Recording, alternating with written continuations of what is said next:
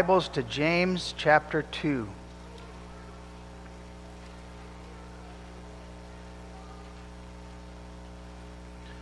We'll read the chapter. We take as our text the first verse. We hear the inspired word of God. My brethren, have not the faith of our Lord Jesus Christ, the Lord of glory, with respect of persons.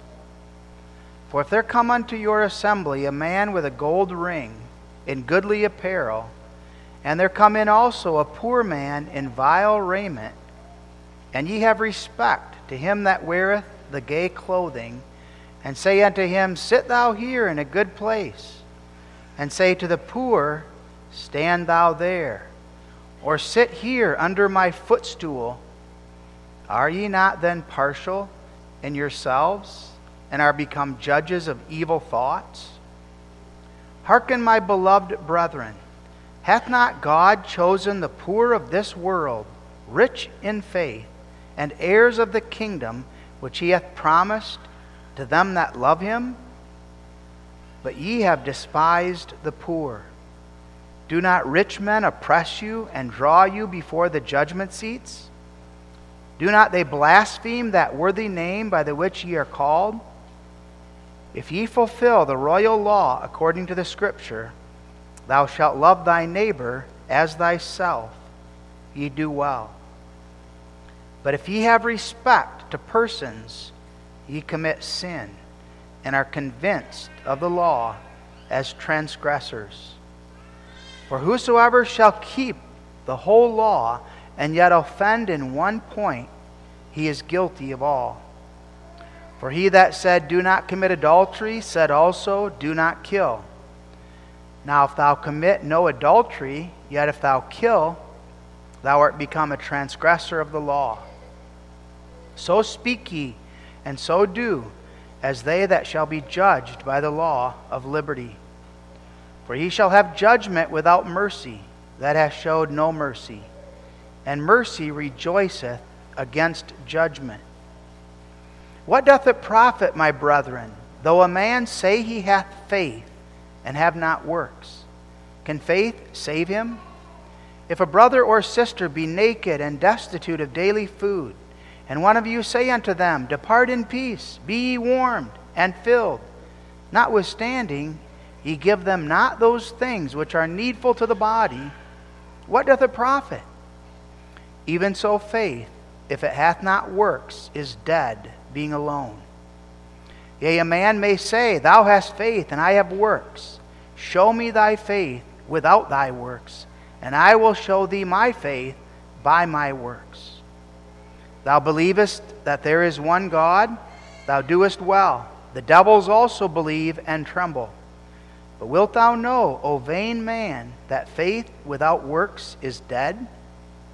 Was not Abraham our father justified by works when he had offered Isaac his son upon the altar?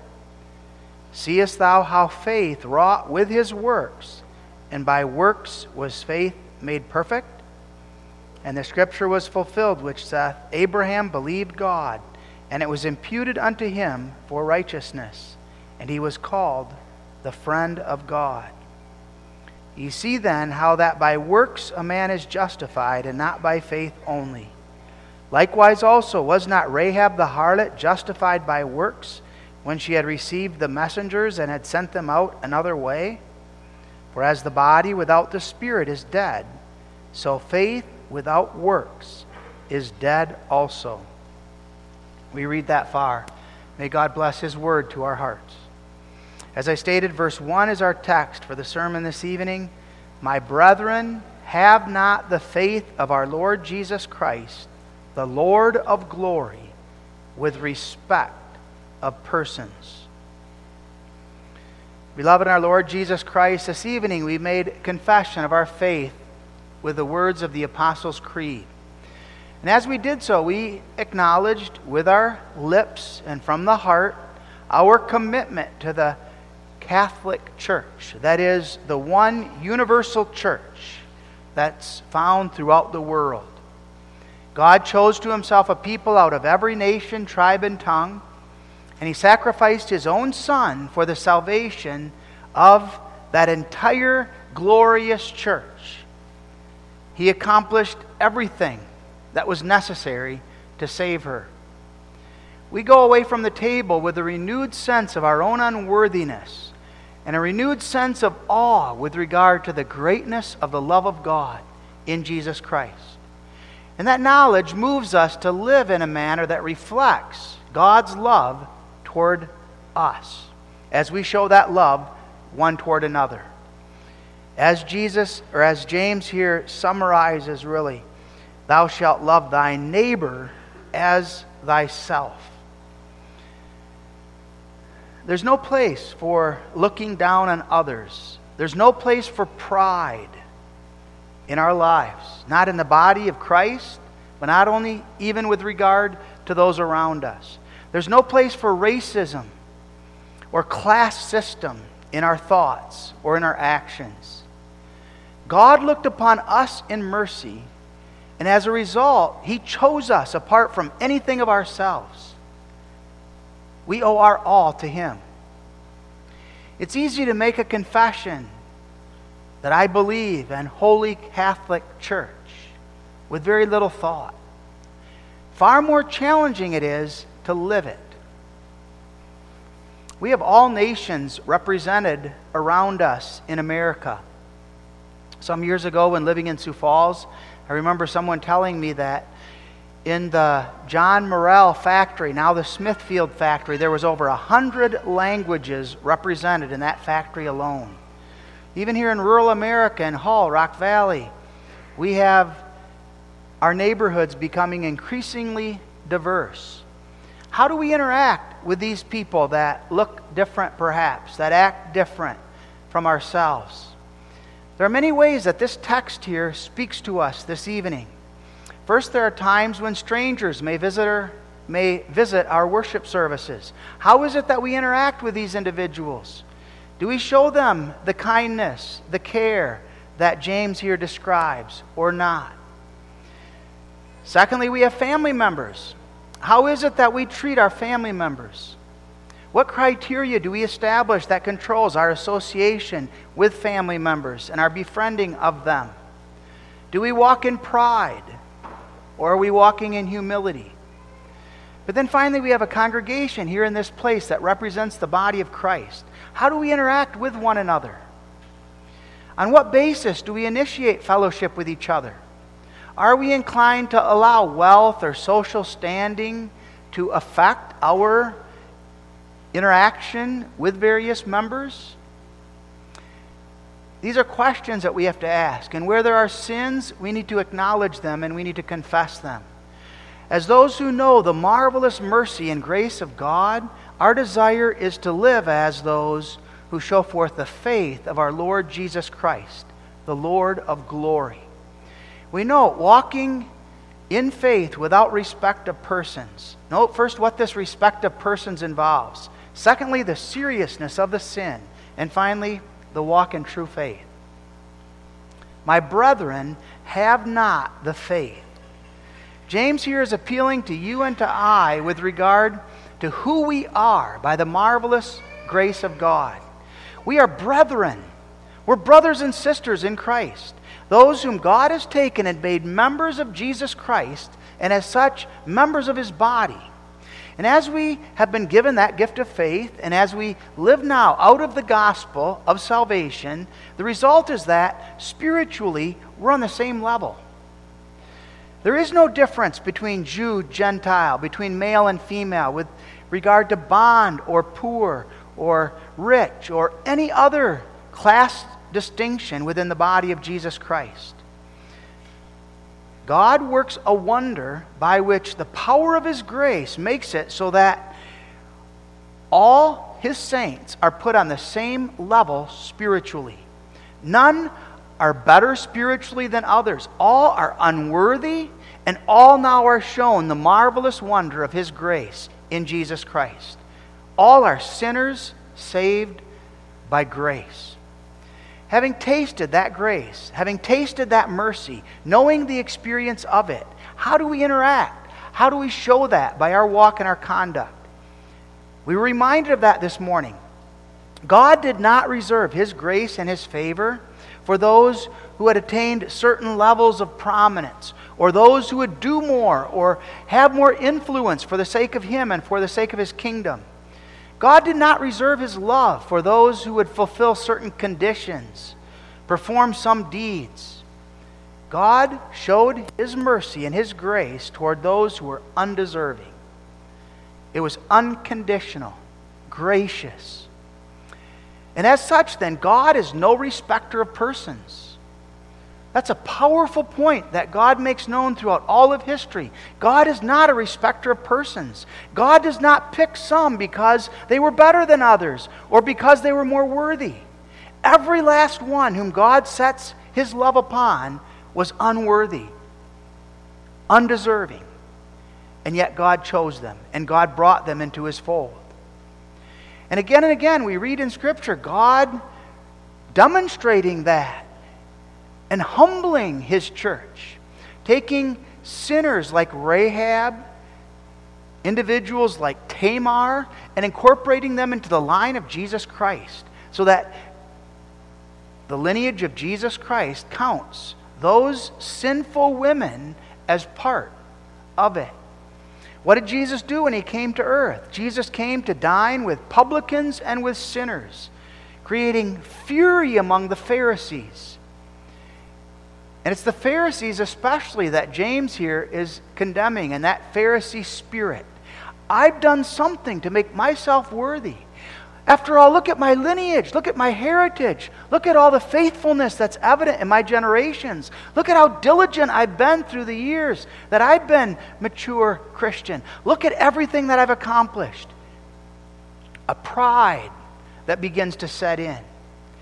And so God comes to us, as He did to the early church during the time of James, and He says, Knowing that you are brethren, that you have been given the gift of faith, why are you acting in this manner? Why are you playing favorites? Why are you esteeming yourselves in pride? Why would you look down on others when you know who you are and you know the wonder of the grace by which you have been saved and delivered? They were being respecters of persons. From the tense of the verb here, we know that James is not speaking of something that was abstract. This was happening currently among the congregation that he's engaged in. In the present moment, there were those who were engaged in this kind of activity. And so that he says, stop having respect unto persons. God knows that that same sin is present in our hearts and in our congregation. And the Spirit comes to us with that same admonition stop having respect of persons. Now, what does that involve? The word that's used here for respect of persons is a compound word. That is, it's two words that are combined together. And the two words are face and receiving. So that the idea here is that you receive someone because of their face. That's the picture that's used. You accept or you reject individuals based on their outward appearance or based on something of them, so that their face is that which determines whether or not you're going to receive them. And so, various factors may enter in their social standing, how wealthy they are, what they have to contribute to you, how they might be of benefit to you, so that as you interact with others, you're making a distinction and you're making a decision. You're rejecting some, you're accepting others. And what is the criteria? It has to do with them and what they have to offer, perhaps, to you. So that we're making a judgment based on the outside. That person doesn't work as hard as I do. Therefore, I'm going to look down on that one. That one seems to be more lazy. That one is, because of his or her family connections, not someone that I really want to associate with. We think of ourselves higher than others due to certain circumstances now that we're witnessing with regard to their outward circumstance of life. And we think we're better than. We interact only with those, perhaps, that can enhance our own lives. So that we're living in a very selfish way then. We have fellowship, we have communion with some, but it's only what can those individuals do for me? How can they benefit my social standing? How can they benefit my situation in the church of Jesus Christ? And so, so long as they can benefit me somehow, so long as they can benefit and enhance my life, I enjoy fellowship. But I pass it up with others who are not able to rise to that level. What happens here? First, we're forming then an opinion with regard to others based on our impression, perhaps even a first impression. And then we judge them quickly on the basis of their outward conduct and their outward appearance. Then, on the basis of that judgment, we proceed now to treat them in a certain way. If our observation is positive, we treat them in a good way.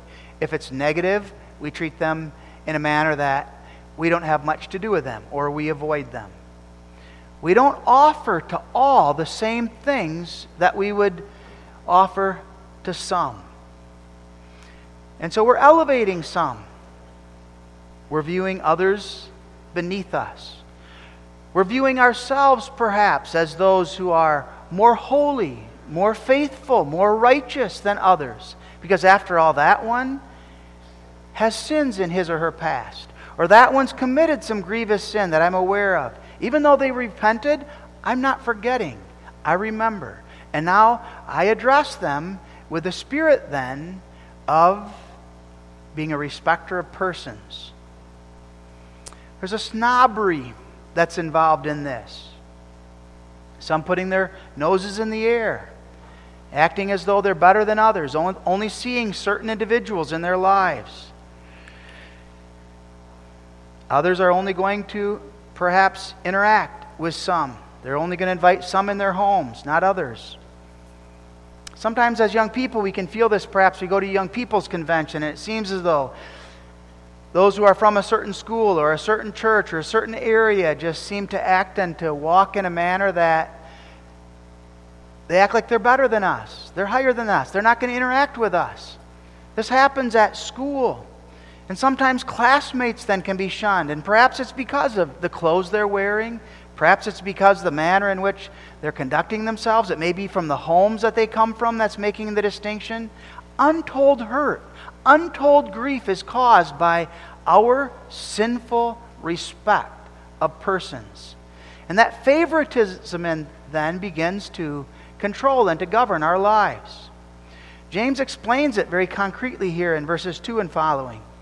And he says, in connection with worship, two people come into the sanctuary as visitors to church. One is dressed nicely, obviously is well off. The other is dressed very shabby and very poor, dressed in rags. Immediately, there's all kinds of people talking with the wealthy one. They're eager to offer him a place, give him their seat, sit next to him, make him feel very welcome in the congregation. Whereas the other one, who's not well off, who's poor, is snubbed. People aren't spending time with him, they're not talking with that one. They don't offer him their seat. And perhaps they hope that he'll leave. They don't want someone like that in church. Perhaps he smells, doesn't look good. We don't need someone like that here. And therefore, they send him to sit somewhere lowly, somewhere hoping then that he'll get the sense that he's really not wanted here in this place. Beloved, does that sound familiar?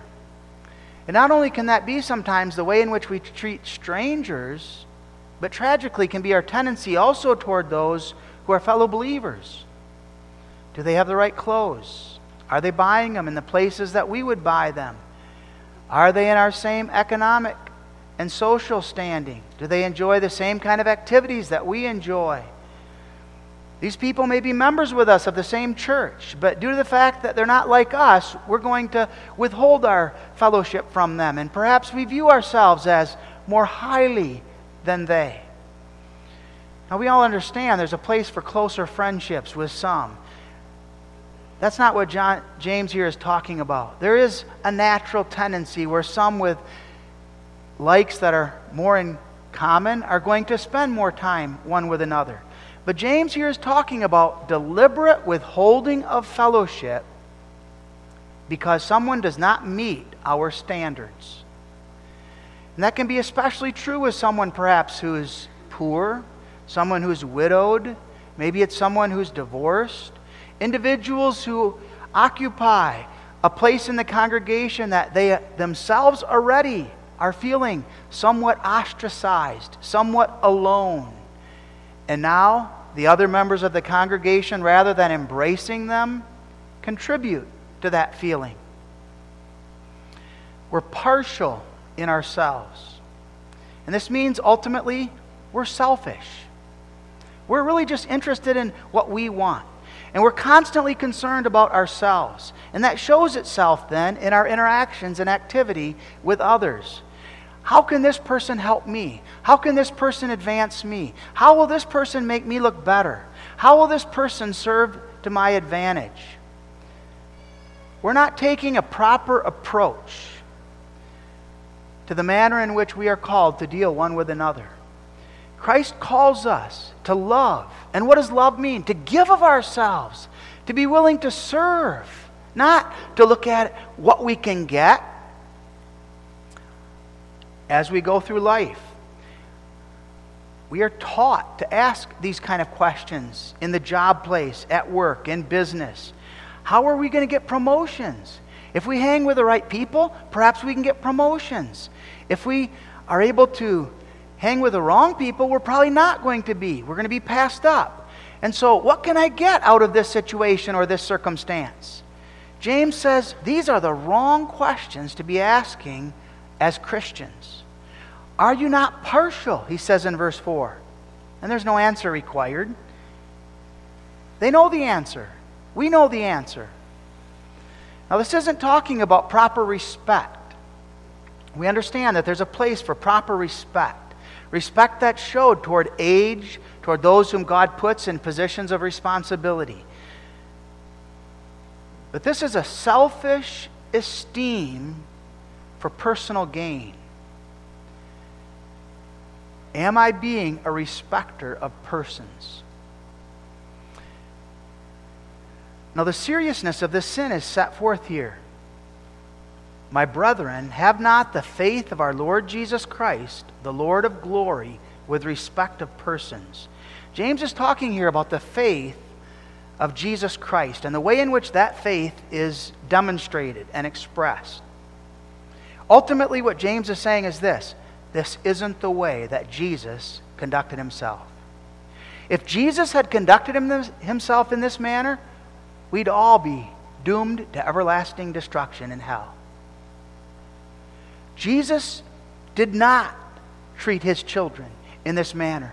Jesus did not come to this earth in order to find out what he could get and how these people could serve him and how he could benefit them from them. He came to give of himself for the sake of those who were walking as enemies. And Jesus treated all of his own equally. A respecter of persons is not the way that true faith behaves. If you're walking as a respecter of persons, you're walking contrary to true faith. The one who's walking in the faith of our Lord Jesus Christ is not looking at the color of skin, is not looking at social prominence, is not looking for any kind of benefit personally. That one is walking in love. Love toward the neighbor, even as he knows and experiences the love of God. The central concern of Jesus Christ as he came down to earth was that he might pursue the will of his heavenly Father, and that he would save all those whom the Father gave him. And as he lived and as he walked out of that spiritual love, he conducted himself in a manner that reflected that honor and that glory of God.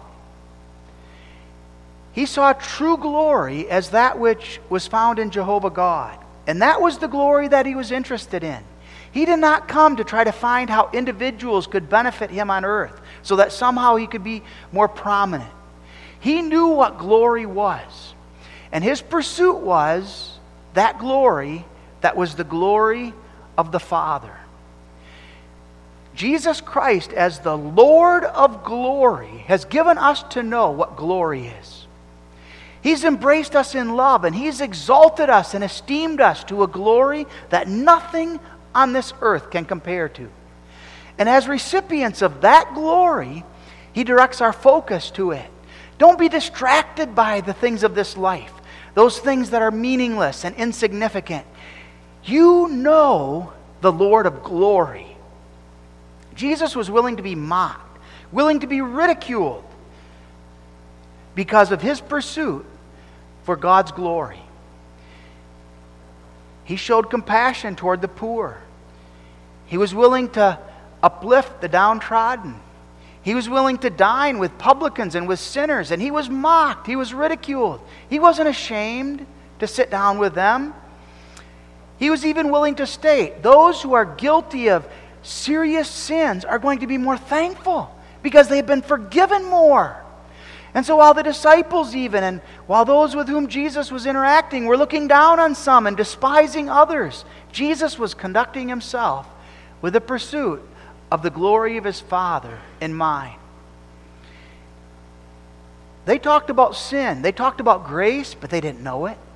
They didn't know what sin was. All they saw sin as is in others. They didn't see it in themselves. They didn't know what grace was, the power by which an undeserving sinner is delivered. True faith knows sin, and true faith knows grace. And true faith then will not respect persons because true faith knows who I am and what I deserve. And true faith is directed toward the Lord of glory. I am to live for Him, and I am to pursue that which is right and pleasing in His sight. The one walking by true faith is not living for self, but living for God. James is trying to stress throughout this book the manner in which true faith exercises itself.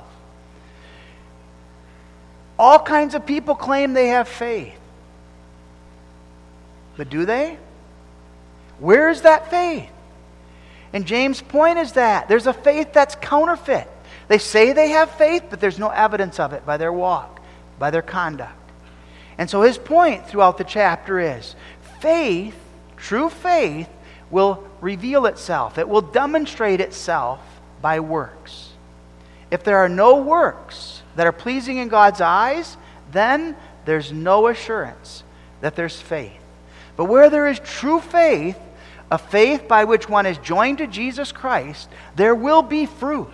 And that fruit will be evident in a love for God and a love for the neighbor. That faith looks away from self to Jesus Christ. Faith does not seek self prominence. Faith does not seek self glory. Faith seeks the glory of God in Jesus Christ. And faith is willing to spend itself for the sake of others.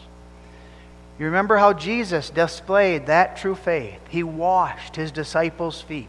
He was willing to give himself even to the most menial of tasks because that involved serving those whom the Father had given him. Notice that reference again to the Lord of glory in verse 1. That's important. God is teaching us that glory does not constitute or it's not found in earthly things. Glory does not rest in clothing or in money or in honor from an earthly perspective. Doesn't that lie at the heart of our respecter of persons? We want glory. We all lust after glory. And we believe that that glory comes from money or fame or honor. It comes from having the right people around us. We esteem those who are prominent because their glory might become our glory. And God says, No. Glory is from the Lord. Jesus Christ is the Lord of glory. And that glory is found through the grace that is in Jesus Christ. Glory is not found in gold, it's not found in silver. Glory is not found in social standing or in wealth. All that the earth has to offer cannot begin to compare to the glory that awaits the glory of the Lord. The wonder of salvation is that Jehovah God has given that glory to his children. Jehovah God has taken his own and he's exalted them to a glory that they cannot begin to fathom or understand. A glory that is so marvelous and so wondrous that eye hath not seen nor ear heard. And God has taken us and He's given us that glory, that honor. Every last one of His children is given that honor and that glory. We overesteem then earthly honor, earthly fame, because we lose sight of the true glory that is ours in Jesus Christ. God has taken the poor, the despised. He's taken those who are sinners, who are worthless, who are spiritually destitute in themselves, those who have been treated bad, have been despised by men, and He's taken them to His table of fellowship. He's taken them into communion and fellowship with Him. He's adopted them into His family in Jesus Christ. He's taken those who had nothing and He's given them the highest honor a man, woman, young person could ever experience. He's made them His own children and esteemed them to glory. Now, from an earthly perspective, he makes some wealthy. He gives some positions of higher honor than others. He makes some poor. But none of these social standings are important when it comes to their place in his kingdom. It doesn't matter what one's social standing is. It doesn't matter whether one is married or not, whether one has children or not. It doesn't matter the circumstance or the situation of one's life. The gold rings, the fancy dresses, the nice suits don't sway him. Our contacts in high places are meaningless to God. No flesh can glory in his presence. He wears the robe of righteousness. He has the gold rings of perfect fellowship. And he takes and makes his children now heirs of that glory. He embraces us in love and brings us to the fullness of that wonder. This is why David repeatedly in the Psalms makes as his delight to dwell with the saints who are the excellent of the earth. They're the ones who have been exalted to glory. They're the ones who know the wonder of God's grace in their hearts. And they're the ones that I desire fellowship and communion with. All respect of persons takes that glory away from the Lord Jesus Christ and tries to make the things of this earth more precious and valuable than that salvation which is in Jesus Christ. But in addition to that, why is this such a serious sin? All respect of persons is a violation of the law. The law requires that we love God and we love the neighbor as ourselves. Now, sometimes we're tempted to think that our racial comments, perhaps our disparaging jokes, they're not so serious. And so easy it is to try to convince ourselves, like we do with all of our sin, that it's not. It's not that bad. We're really not serious about it. We're not really being respecters of persons. We try to justify the way in which we conduct ourselves. And the Jews of Jesus' day were no different. They felt that James was majoring in the minors here. James, quit making such a big deal about such little trivial matters. Don't make such a big deal about something so minor. James makes clear true faith walks according to all God's commandments. There's no distinction. And respecting persons then is not just bad manners, it's a violation of God's law. God commands us to embrace his family in love. God's taken us into that household. And within that household now, He requires that we live in fellowship and friendship one with another in Christ by His Spirit. And that we show grace, we show mercy, we show long suffering and compassion toward those around us. We know the admonitions. As we have therefore opportunity, let us do good to all men, especially unto them who are of the household of faith. Galatians 6, verse 10. If we're judging men based on our first impression or based on what we observe or see about them, we're not walking in love. We're not carrying ourselves in accordance with the law. You can't say, I can be racist or I can be a respecter of persons, but I'm still going to maintain obedience to God the rest of my life. You've broken one of the chief commandments. And sin against one commandment makes one guilty of sin against all, is the point here of James. But some say, but we're at liberty. We're free now. You don't understand what the law of liberty involves. As those who are free now, it doesn't matter how we conduct ourselves. James says in verse 12, You will be judged by that law of liberty. You don't understand what that law of liberty is. That law of liberty delivered you from selfishness.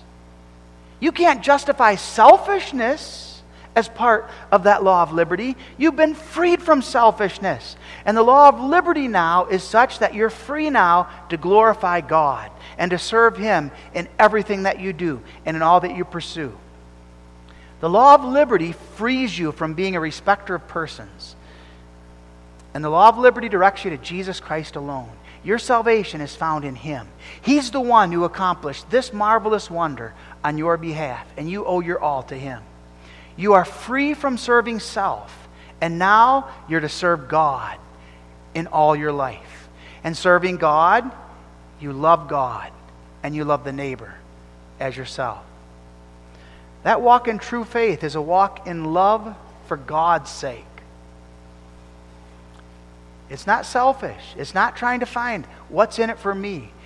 It's how can I exalt and magnify God? And how can I use the gifts that He's given me for the good of those around me? We live together as saints in that judgment of love. We live together toward other saints in that same judgment, regardless of what churches they might attend. Think of the canons of Dort expressing that teaching of Scripture in the third and fourth head, Article 15.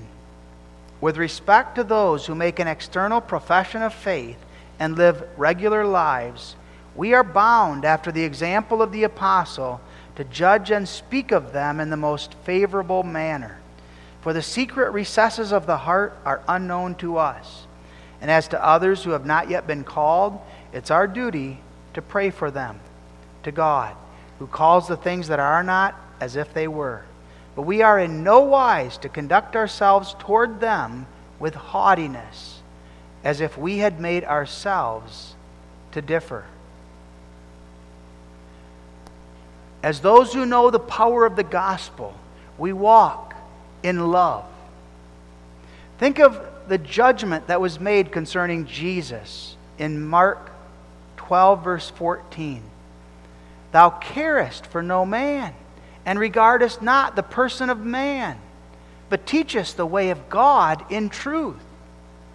Jesus was not swayed by men. He was not esteeming, he was not showing himself to be a respecter of persons, but he was teaching the way of God in truth, and he stood out. He was noticed because of that.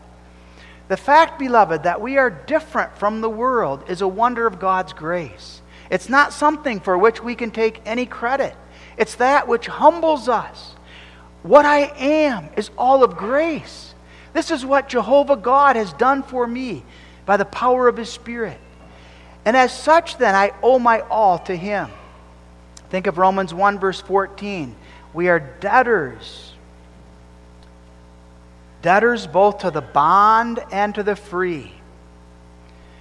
Jesus admonished Peter feed the lambs and feed the sheep. No distinction. You need to feed the sheep, but you also care for the little children.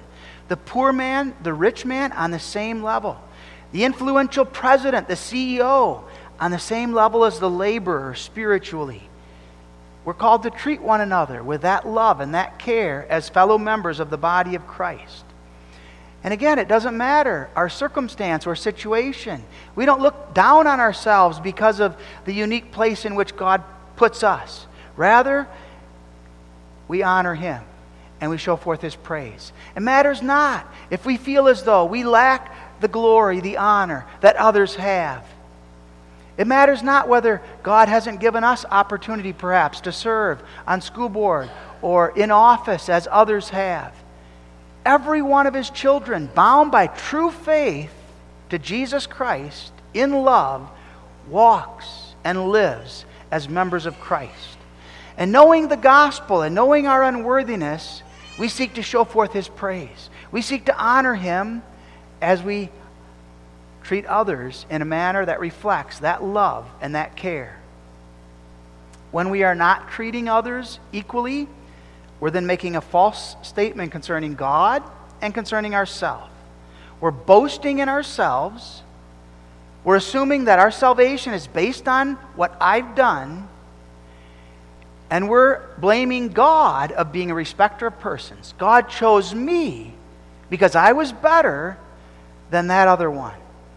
We imply that we are able, by our obedience and by our prominence and by our dedication, to earn favor before God. And we imply the other person doesn't deserve favor because they've not been as diligent or as faithful. Beloved, coming to the table of the Lord this morning, we were reminded of our unworthiness. Of ourselves, we are nothing. Our salvation is all in Jesus Christ. And rejoice in the marvelous mercy that is ours in Him. Turn our fa- focus away from self. Rejoice in the wonder of His love and His goodness. The brother may not smell good.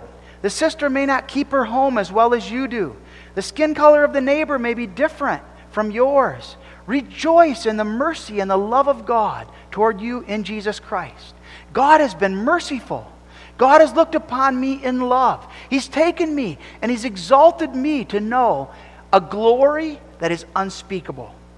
The judge did not hold me accountable for my sins. He forgave me, and He continues to forgive me day in and day out. Rejoice in that mercy and in that love. And conduct yourself then in a manner toward those around you in that spirit of humility and that spirit of love. Looking to Christ, the Lord of glory, who did not pursue self, but who pursued the will of his heavenly Father in love for us.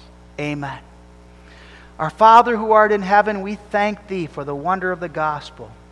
We thank thee for thy goodness toward us in esteeming and granting unto us that position of sons and daughters in Jesus Christ, giving us to know not only the Lord of glory, but the glory of that Lord worked in our heart as we belong to him by faith and strengthen our faith that we might conduct ourselves in a manner that reflects our wholehearted devotion to Thee.